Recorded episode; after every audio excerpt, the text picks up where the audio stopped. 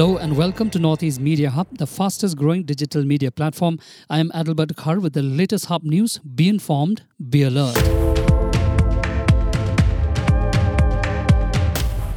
Meghalaya Education Minister Rakkam A. Sangma on Wednesday said that if the government implements the National Education Policy or NEP 2020 in entirety, there are certain sections and portions that would be made suitable and Meghalaya centric. The government is also planning to redraft and amend the Meghalaya State Education Policy.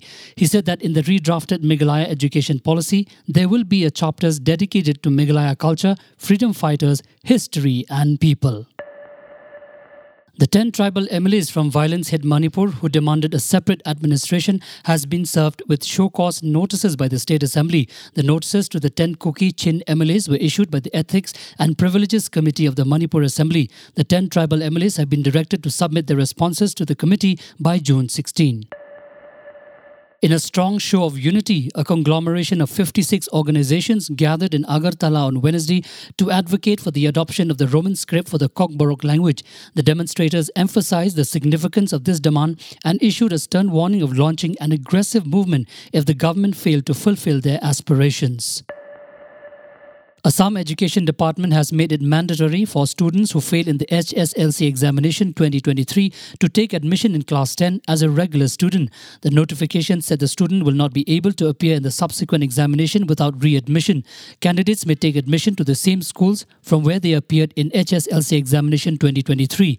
If any school is not in a position to offer readmission, students may take admission in any other nearby school. The registration numbers of the students will not change and candidates will have to appear in subsequent subsequent examinations with the same registration number. A train carrying goods derailed in Boko of Kamrup district Assam on Wednesday after around 16 bogies detached from the moving train along the Kamakhya Jogigopa railway track. The incident took place at Singra railway station in Boko. Reports indicate that several bogies derailed from the train with around 15 to 16 of them completely detaching and falling apart. The train was transporting coal at the time of the accident. Thank you for listening to our podcast. For latest news and updates, follow us on www.hubnetwork.in. Download Hub News app in your mobile from Google Play Store and Apple App Store. For promotion and publicity, write to us at info at hubnetwork.in. Thank you. Khublei Shibun, Mitela.